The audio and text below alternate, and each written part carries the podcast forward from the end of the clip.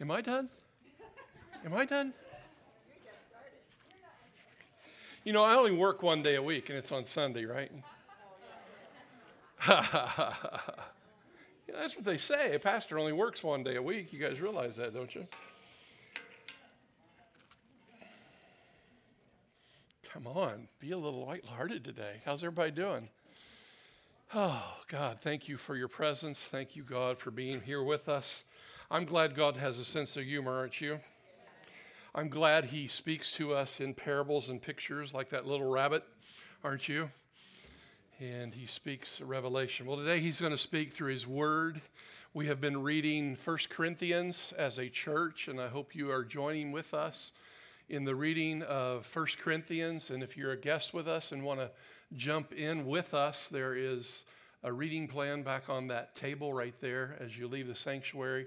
There's also a reading plan on the uh, Welcome Center as well. I've had to make copies several times, so I'm glad people are taking the reading plan and, and putting it in their daily, daily uh, reading and devotion to the Lord. God speaks to us through the Word, doesn't He? Well, today I'm going to uh, continue on kind of a series that I'm on, and it's called The Power of Correction, Part 3. And uh, so we've been talking about how we're, we're to let 1 Corinthians and the scripture allow it to bring change to our life. And the word correction means the action or process of correcting someone, a change that rectifies an error or inaccuracy. Bringing or calling someone to a standard. And that's what the beauty of God's word is. Is the word of God is a standard bearer. Can I have an amen? The Word of God is to be a mirror and a reflection of what we are to be and to become. And yes, we have examples of people within our lives that we follow and imitate. Paul told Timothy, imitate me as I imitate Christ, follow me as I follow Christ. And so we have the Word of God, we have godly people around us, and we, we are about allowing God to correct us mature us and take us from glory to glory. Can I have an amen on that? And so, over the last couple weeks, uh, we have I've talked about, you know, can we allow God? So the last line there is bringing or calling someone to a standard. And my question that I started kind of the last couple messages on is Are we correctable? Can we allow God to bring us to a standard, His standard that's in His Word? Or do we have to do it our own way? I know when my children were young, I would drill into them do it your way or God's way. Which way is it going to be? God's way is always best. We, we would constantly make those comments to our children. And so the question is, is are we correctable? Do we allow, are we teachable? Do we allow the Lord to, to use his word and to use people in our lives to kind of correct us when the standard of God, where, where he, what he wants, do we allow correction to come our life, to our life? And really, what it all boils down to it is do we believe that God's way is always better than our own? Do we really believe that whatever He says is the right way of doing things? Do we believe that it will produce blessing? Do we believe His way is better than our own? And so we're on this journey to reflect out of 1 Corinthians because when it all boils down to correction in our life is is there a fear and honor of the Lord in our life? When it all boils down to it, when you shake it down, is is there a reverence and a fear and an honor towards God? Is he Lord? We worshiped him today. We sang to him, we lifted him up, and we exalted him. Is he the one that's directing the ship, or is he not? And so many times we're directing and this issue is really about us allowing Him to move us in the behavior and the, in the way that we should go. And that's what Paul was doing in 1 Corinthians. Paul was bringing correction to the church in Corinth. It was a growing church. It was about four years old. It was in a city that was very corrupt. It was sexually corrupt. It was corrupt in many, many other ways. And Paul, because corruption was coming into the church, Paul was bringing correction to the church. And in reviewing kind of where we've been, chapters one and two, Paul brought correction to the church in the area of congregational uh, disunity. And then in chapters three and four, he brings correction to spiritual immaturity. And now in chapters five and six, this week we're reading chapter six. Last week we read chapter five. I'm going to go over five and six today, even though six is in our reading, because you really got to look at five and six. Because now Paul begins to correct sexual immorality in the church and a few other sins. And I get to be with the one talking about sex today. I'm glad the kids have left. Don't get too uncomfortable there, right? So, my question today is Are you willing to accept God's standards when it comes to sex? Quiet. If you are in error in your thinking, are you willing to allow the Word of God to correct you today? Is He God? Is his way higher than ours? Are you willing to come up higher in your thinking? I'm going to touch on some things today in our culture. Ooh, doggy. I'm going to get some hate mail this week. there are some taboos and some things out there that are going on in our culture and in the church. And in the church because our role as God's people is to change and influence culture. It is not the responsibility of culture to change us. Can I have a witness?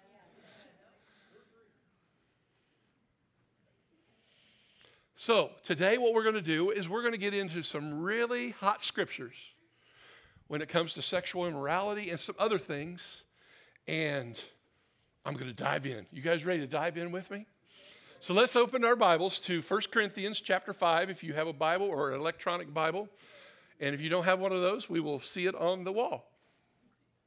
And we are going to take a look at what Paul was trying to bring correction because we are correctable people. Can I have an amen on that?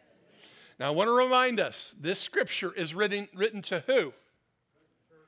The church, Christian people.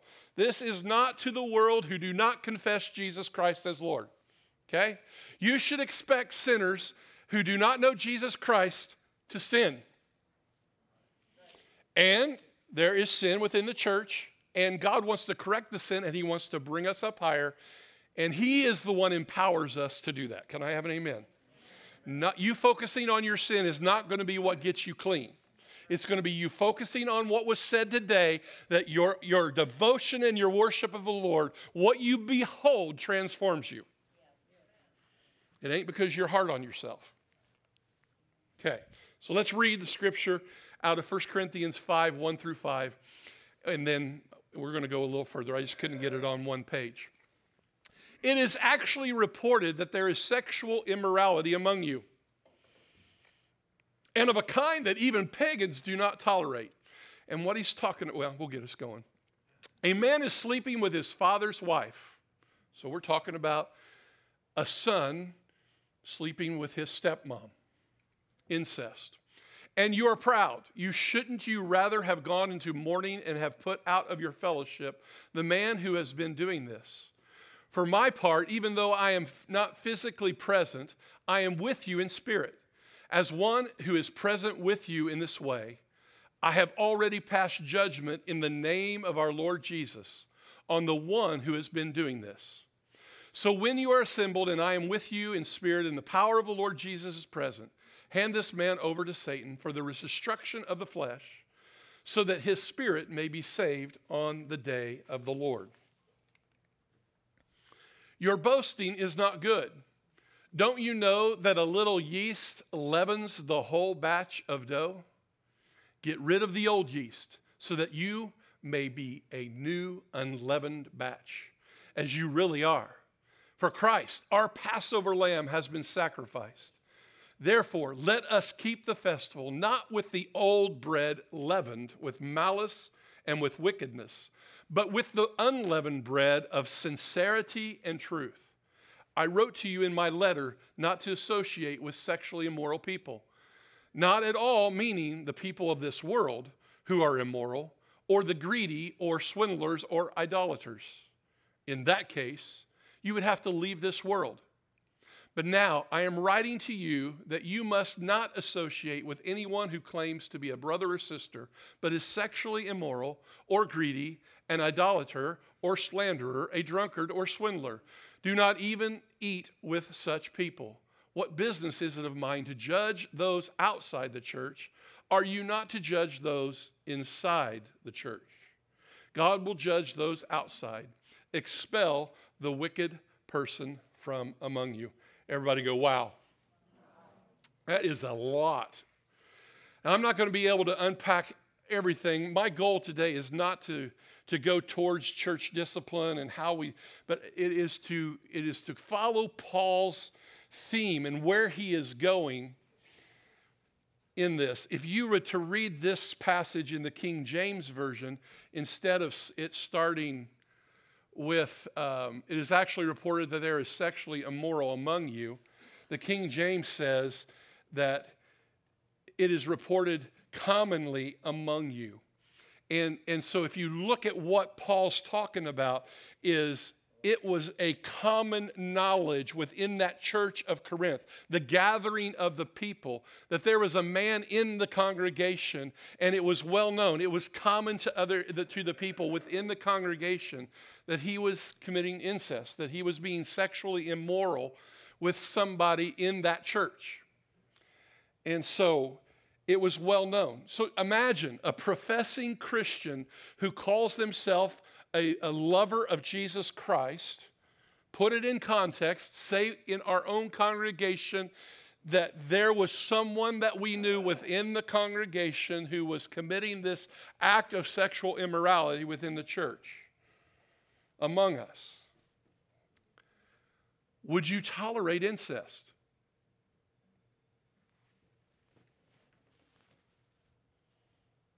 Would you overlook it? Well, he uses the word tolerate, which means to allow to exist without interference, to accept it or to endure it. So they were proud of the way they were loving this guy.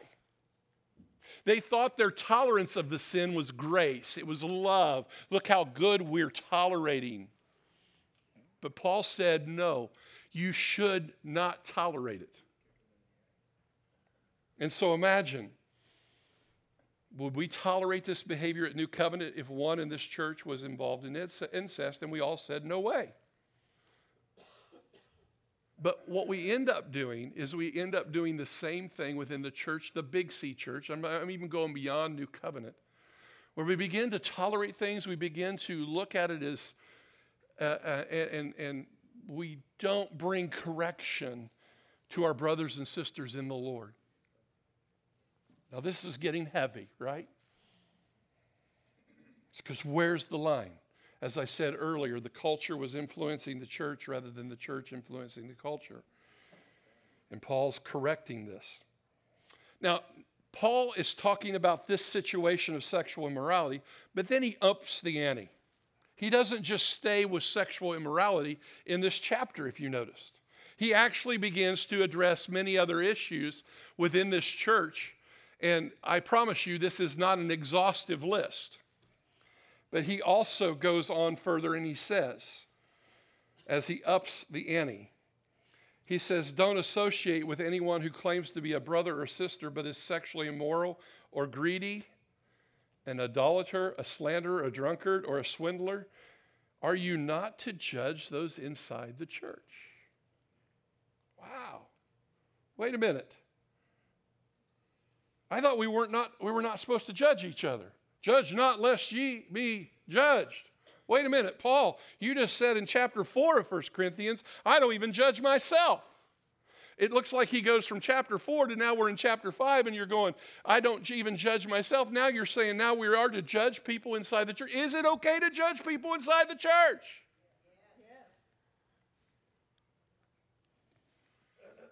Well, that's not what's being said in our culture. Matter of fact, uh, you watch on Facebook and there's all kinds of stuff. Don't you dare tell me that. Mm-hmm.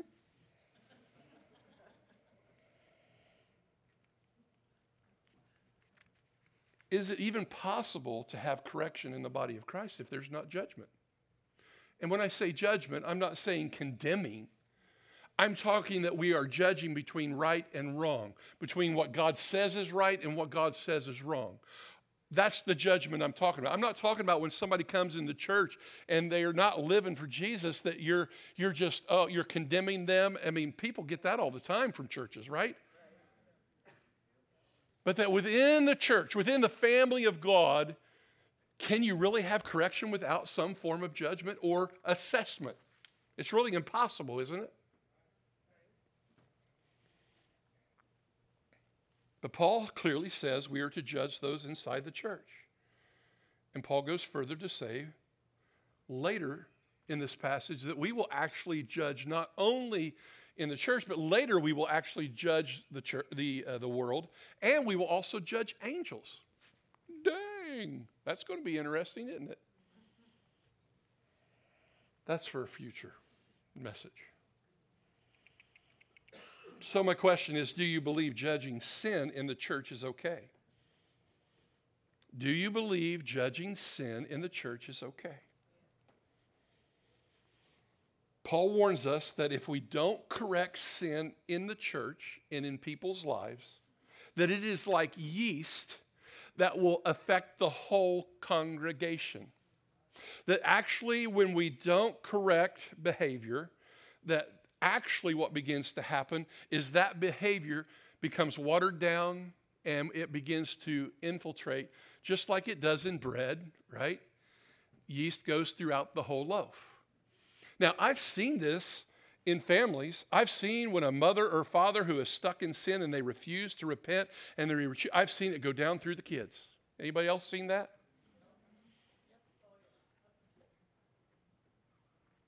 And because a mother or uh, somebody else within the family was not willing, and I could go into Old, Te- Old Testament examples where fathers did not correct the sin. David, you know, David did not correct his, his sons. There were other issues where sons and were not corrected, and, and it began to affect the whole children of Israel, the whole camp. And so Paul warns us that there's a reason why God wants us to do that. So Paul goes further in his list of behaviors, and he doesn't just do uh, sexual sin, he doesn't just do sexual immorality, but here's the list. And as I said, it's not exhaustive. Paul's list of sins in this chapter that he's addressing, he's bringing correction. And as we go on in the book of Corinthians, we're going to see other things that Paul corrects. He's going to correct some things in marriage. He's going to correct some things in worship. He's going to correct some things in how the spiritual gifts are administered. And we're hopefully going to get to that stuff later. But he's really starting to go after the jugular after he's already affirmed them, he's already appreciated them, he's already loved them, he's already complimented them, he's so, so, thankful for them, he's already told them who they are in Christ, he's already went through all about how they are and that they are Christians, that they're lovers of God. But then he begins to bring correction, and he corrects sexual immorality, the greedy, the idolater, the slanderer, the drunkard, and the swindler.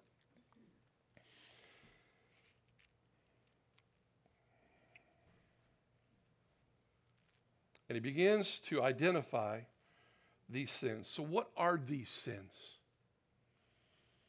Do you think you know what they are?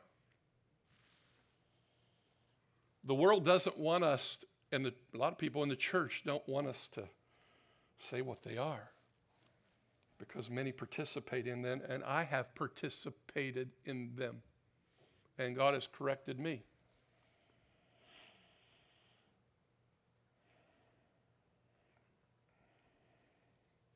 So, sexually immoral.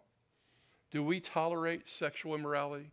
Do we tolerate the greedy? Do we tolerate idolatry in the church? Do we tolerate slander in the church? Do we tolerate drunkenness in the church? Do we tolerate swindler? And I'm going to go into what these things are today. And you can be mad at God today.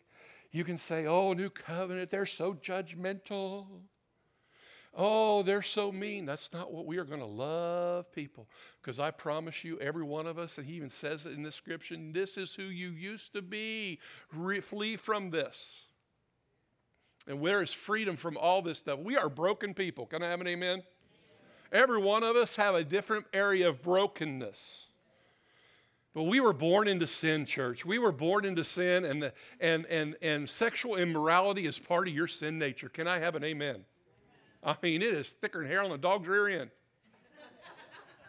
but you know what? So is greedy. Greediness is part of your sin nature. Idolatry, slandering, drunkenness, swindler, all these stuff are part of the flesh. We were born into it. And God has rescued us from it. So, we don't want to tolerate this stuff in our life. We don't want to tolerate it in us, and we don't want to tolerate, we want to call people up higher. Say, we want to call people up higher. We want to call people up in the church higher. It's not who we are. Amen? So, what is sexual immorality? This is a broad, general term when Paul uses it. Sexual immorality is a very broad term. It is where we get, um, it, it is the Greek word porneia. What does that sound like? It's where we get our word pornography. It is also termed fornication. And it's a very broad term that covers all sexual sin. Sex acts outside of marriage is what it covers. It covers living together, shacking up, sex pleasure before marriage,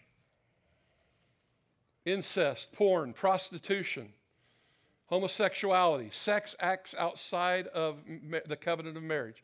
And just let me, let me, let me ask you what movie can you watch these days that doesn't make sexual immorality normal and actually glorified?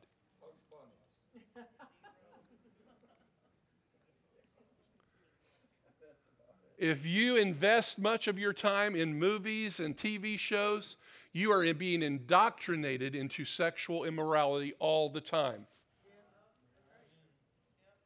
All the time. I mean, it never quits. It is coming at you full speed ahead. And if you aren't refraining and bringing boundaries on what you take through in through your eye gate and your ear gate, all you're doing is feeding your flesh rather than your spirit. And there has to be boundaries that you put as a believer in your life on what you're willing to partake in with your eyes.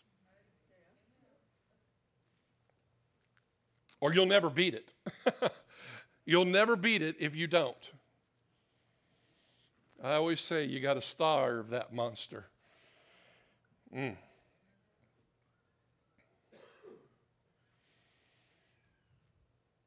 Because people say sex acts outside of marriage is normal. You can't control that, dude. It's just the way it is.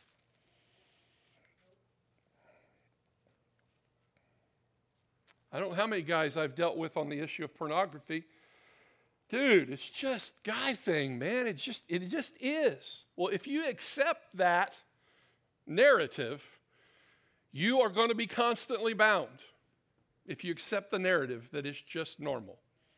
If you accept the, the, the narrative that same sex attraction is just normal for me and I'm born that, yes, you're born into sin. I get it. We all have broken places. And it is real. It is real. We need redemption. I needed delivered from porn. Dude, I did. All of us need delivered from something. Why we have a Savior, and His name is Jesus. Can I have an amen? But if I accept the narrative that it's just the way it has to be, que sera, sera, will you ever get free? What you do is you tolerate it, just like the Corinth church did. They tolerated it because they didn't believe they could be free from it.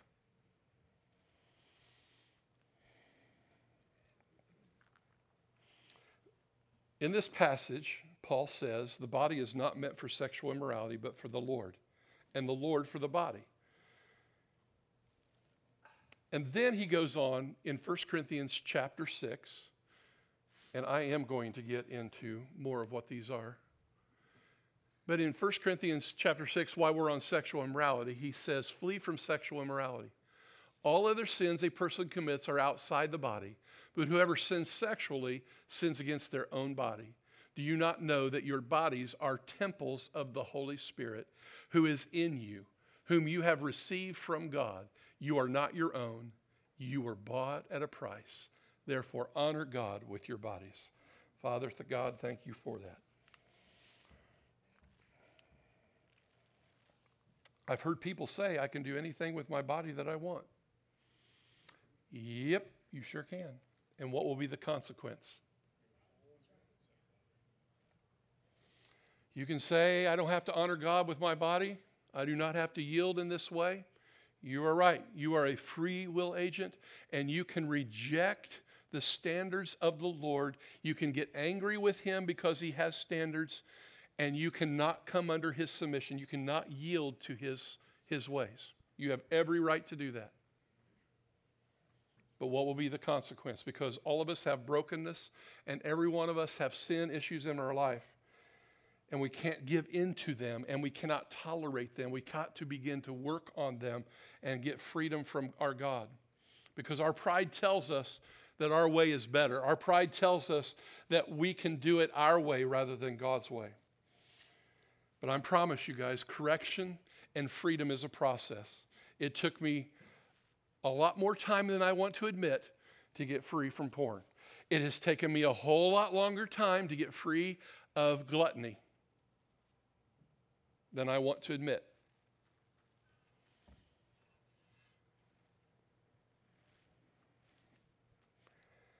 But Jesus is my deliverer and my freer. And we can't give up on each other as we are in this fight. Because one of the things that I want to bring clarity as I go into these sins, the Bible is, makes it very clear that if you're struggling with some of this stuff, you're struggling with same sex. You're struggling with adultery. You're struggling with pornography. You're struggling with greed. You're struggling with this stuff. The struggle and the fight is not what God has a problem with. It's living like this that He has a problem with.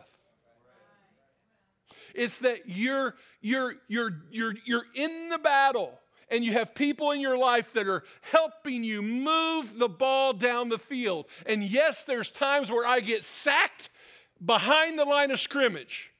And I get up and I say, That ain't who I am. I'm pressing into the high call of Christ. Because when a righteous man falls, he what? He gets back up. And he presses into the high calling of Christ Jesus and he brings every thought into captivity and to the obedience of Christ. And that, my friends, is a process. It's a process, like I said at the very beginning. Correction is a process that we go through of yielding. He does the delivering, we do the yielding. So, what are some of these other sins? If correction is a process and he's conforming us to his, his ways and his image, what is, oh, I didn't have it up here. I'll just have to tell you it. Yeah, sorry about that. So, what is greedy? We got sexually immoral. I went over that. Word porneia. Basically, sex acts outside of marriage will be the great overtone, fornication. That's the big overtone on that. What is greedy?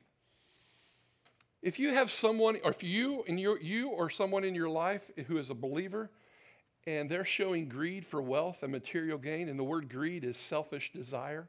Having or showing a strong desire for material possessions or hoarding of riches for yourself.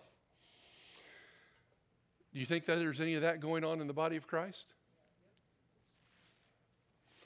I'm going to let you determine whether you have it in your life or you see someone else. I'm not going to I'm not going to pick on you today. What's an idolater? Well, this is one in America that I think I think we um, probably have more in our life than we think, and I think it masquerades itself in priorities. But it is, in term, the worship of a false god. That's what idolatry is, right? And so in, in, in the overall sense of what that word means, it's, it's really when you put anything before God. So your God can be your stomach. Your, your God can be your job. Your, your, your God can be your sleep. I don't know what gets in the way of God for you. I don't know what you'll miss a church service for. I don't know what you'll miss time in the Word and prayer for. If you're like me and you get up in the morning and you get ready to get in the Word and you get ready to go to prayer, and all of a sudden the thoughts in your mind are starting racing about all the things you got to do. And if you if if you if you listen to that voice, what will you do? You'll hop up quickly from prayer and time with God, and what you you'll do. And so your agenda, your schedule can actually be what's mastering you, or it could be a false god.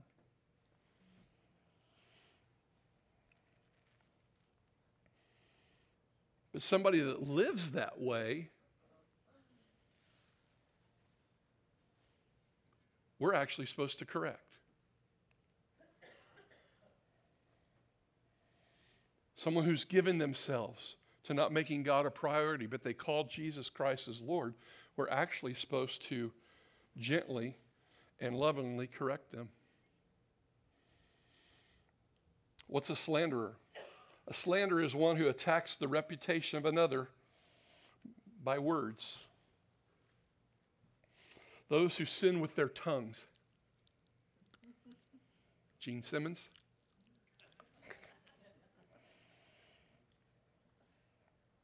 To damage another's reputation, to talk bad about somebody behind their back, to bring someone down so that you can get people in agreement with you. Gossip.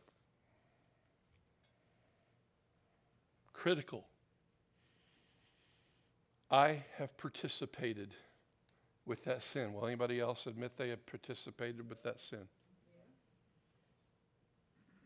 It's not a lifestyle, but it's wanted to be. It's wanted to come and get a hold of me. Anybody else? And we're to correct that. If you see me doing that and attacking someone's character and slandering them and lying or saying deceptive things, you better say, Hey, Eric, you don't realize what you just said. Please, brother. I know you don't mean it. I love you. Slander. That's what slander is drunkenness, drunkard, person who habitually gets drunk. I think we all know what that is. Oh, I'm just a little tipsy. I'm not drunk. I'm just feeling good.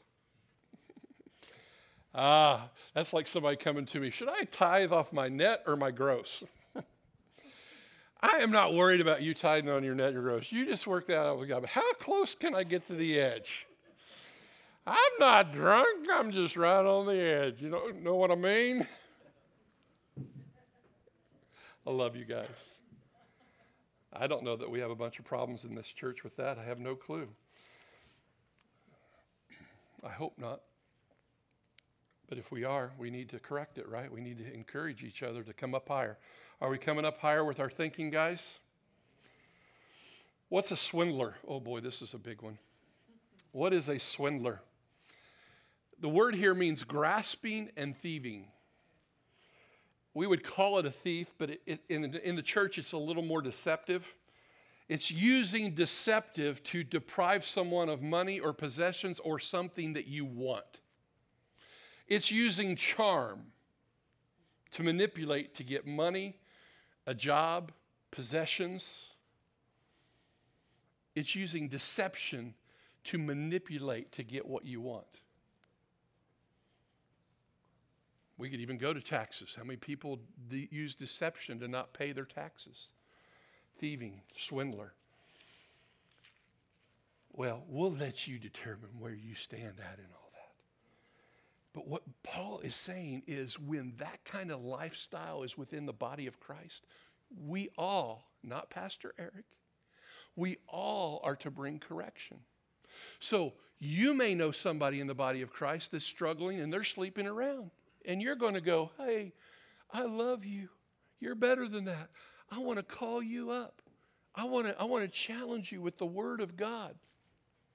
Can you imagine if the whole body did that kind of correction? Usually what happens is, hey Eric, this is going on. Sick him. Sick him, boy. Go correct him. If you see your brother in sin, you who are spiritual, restore them, but restore them gently. That's why I always tell my wife, you can correct me, babe, but just be gentle. I'm sensitive.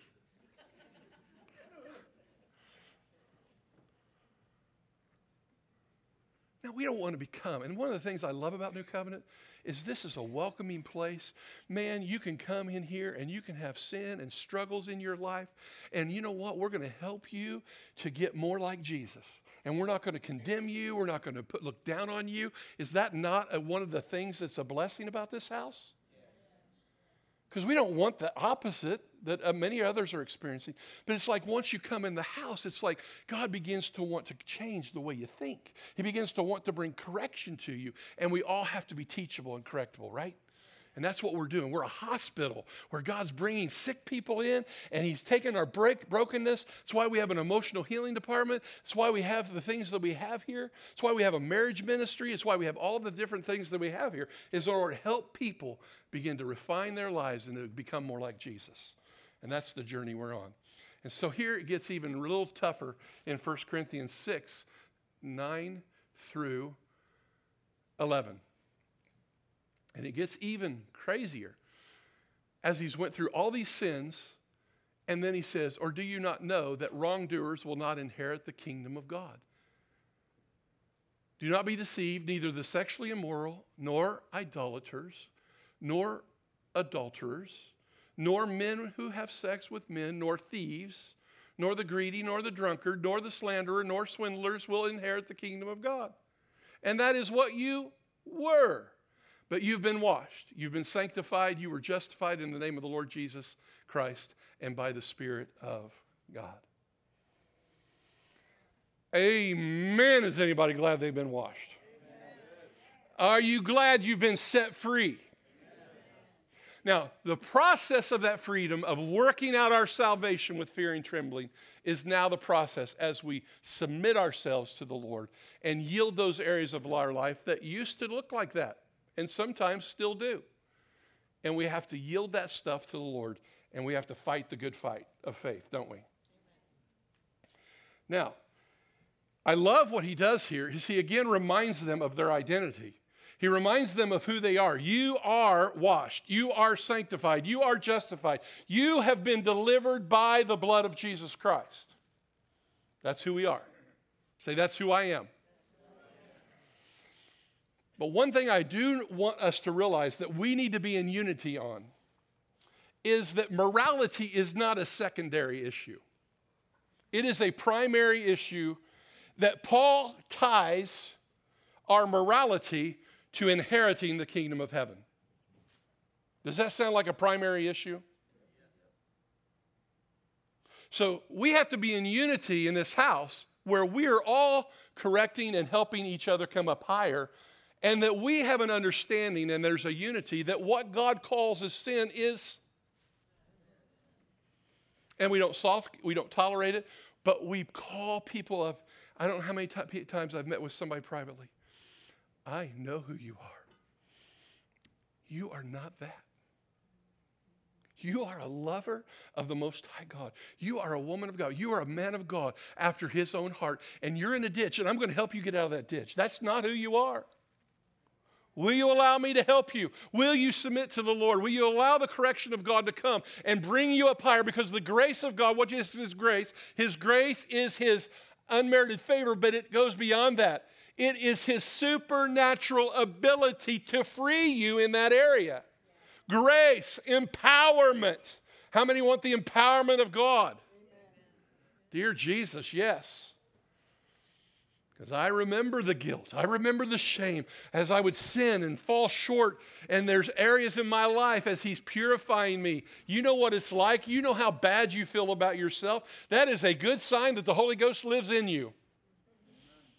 If you feel convicted of things in your life, that is a good sign you're born again. But if you're not convicted of these things that we're talking about,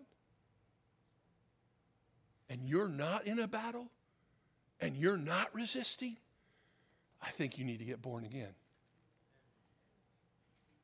I think you need to recommit your ways to God because there need there has to be the, the work of the spirit of god in you will draw you to repentance. The spirit of god comes to what? Convict of sin righteousness and judgment to come. Are you guys with me? So this area of sin that he talks about is not just a moral issue but it talks about how it is tied to our entering of the kingdom of, of heaven. So I want to, again, bring the clarification so you do not misread. I'm going to repeat this twice clarity. I am not talking about sin that you're struggling with. If you're struggling with same sex attraction, I'm not talking that you're not going to inherit the kingdom of heaven. If you're struggling with thieving and stealing or not, but and you're and you're struggling with it, but you're in the fight. You're not giving yourself to it. You're not tolerating. You're not saying, "Oh, it's just the way I am." Yes, your sin nature is the way you used to be. But according to the Bible, you are a new creation created in Christ Jesus. The old has passed away. Behold, all things have become what? New. I am a new creation in Christ. And I have to call you and me to that higher place and say, that's who you are, that is not who you are. And you got to get people around you who hold you accountable that help you on the journey to your freedom. So I'm not talking about a struggle. This is talking about a lifestyle. Are you with me? Does everybody understand that? It's a habit, it's a pattern, it's continual. I hate getting vulnerable, but I'm going to. I remember when I was struggling with porn. I wasn't doing it all the time. I wasn't looking at it all the time. I would fall. I would, I would get tempted and I'd get drawn back to that old sin. But I was not a pornographer. I was in a fight for my morality. I was in my fight for submitting myself to God. I was in my fight to get rid of my pride. I was in a fight to make Jesus Lord of Eric Haler. And my flesh wanted to win. My sin nature wanted to win. My sin nature wanted to take control. And I had to say, no. And I had to get help. Are you correctable? So we're not talking. We're, talk, we're all going to have struggles, but that doesn't define you. Can I have an amen? So it's this power of correction that we're talking about this week. So may I take you to the original question I started out with this, this morning? Are you correctable in your thinking? Are you correctable when it comes to your sexual morality? Are you correctable when it comes to greed, slander, idolatry? Are you in a process of change and correction? Are you willing to allow God to bring you up to higher standards?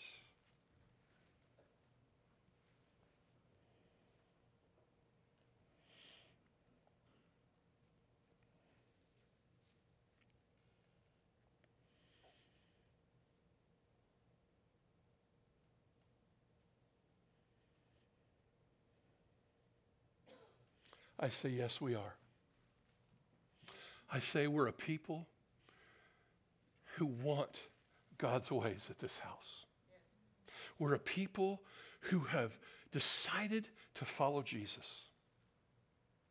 We're a people who have decided to not just have him as our Savior and fire escape, but we're a people who have decided to make him the Lord of our your way, not my own. I believe that's who we are. And God is the sin fixer. He is the renewal processor. He is the perfecter of the saints. he gave us His Son, and we celebrated communion as we remembered what He has done for us today. We have been set free by the blood of Jesus. Can I have an amen? God turns sinners into saints. He takes you from prison and he puts you in a palace. He takes you from barely hanging on to thriving and growing and helping and delivering and helping other people come to know him.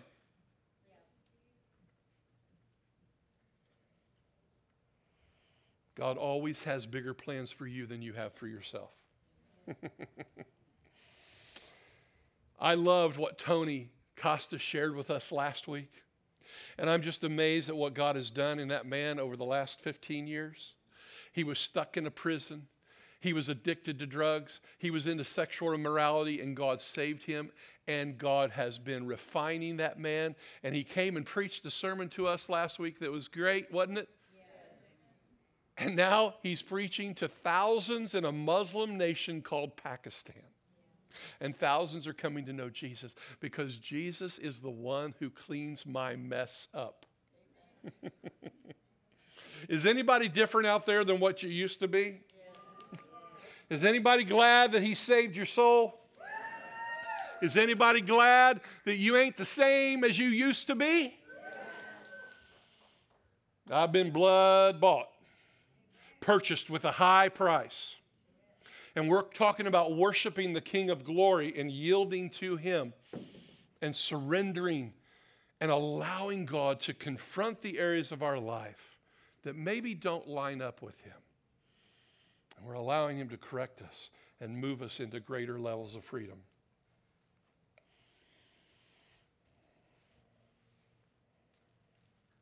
So, my question today is how is God wanting you to yield to Him today with your own life?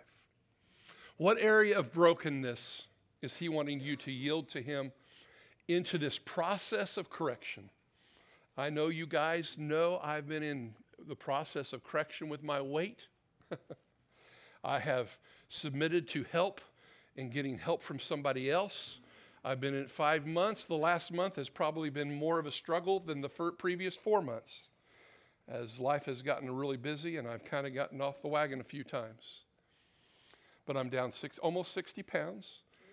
And my, and my cholesterol has, has dropped 40 points. And God is working in getting correction to me in that area of my life. And thank God for a good woman. But what area is He wanting you to submit to Him today? What area are you going to, like me, struggle with and not yield, but finally yield? I don't know. All I know is God is moving. And He is dealing with this church and the people in this house, just like He did the Corinthian church. And He is dealing with the same issues that He dealt with the church in Corinth right in here in New Castle, Indiana. And he's raising up a people who will be radical, passionate, aggressive lovers of God who what? Love deeply, serve sacrificially, speak truthfully, live holy, and go globally in the supernatural power and presence of the Holy Spirit, calling to all people to confess Jesus Christ as Lord and Savior. Stand up with me. If you're here today and you have not surrendered your life to the Lordship of Jesus Christ, it is good news for you today because the Spirit of God is dealing with you right now, I know. And if you're here today, I see mostly people I know. Maybe the Spirit of God is dealing with you right now and you have not surrendered. If you would, just bow your head, everybody. Just close your eyes and just let's just bow and why don't you pray for the people around you? Or maybe pray for yourself if you're struggling in a certain area. But if you're here today, we've had like 20 some people come to know the Lord in the last three or four months.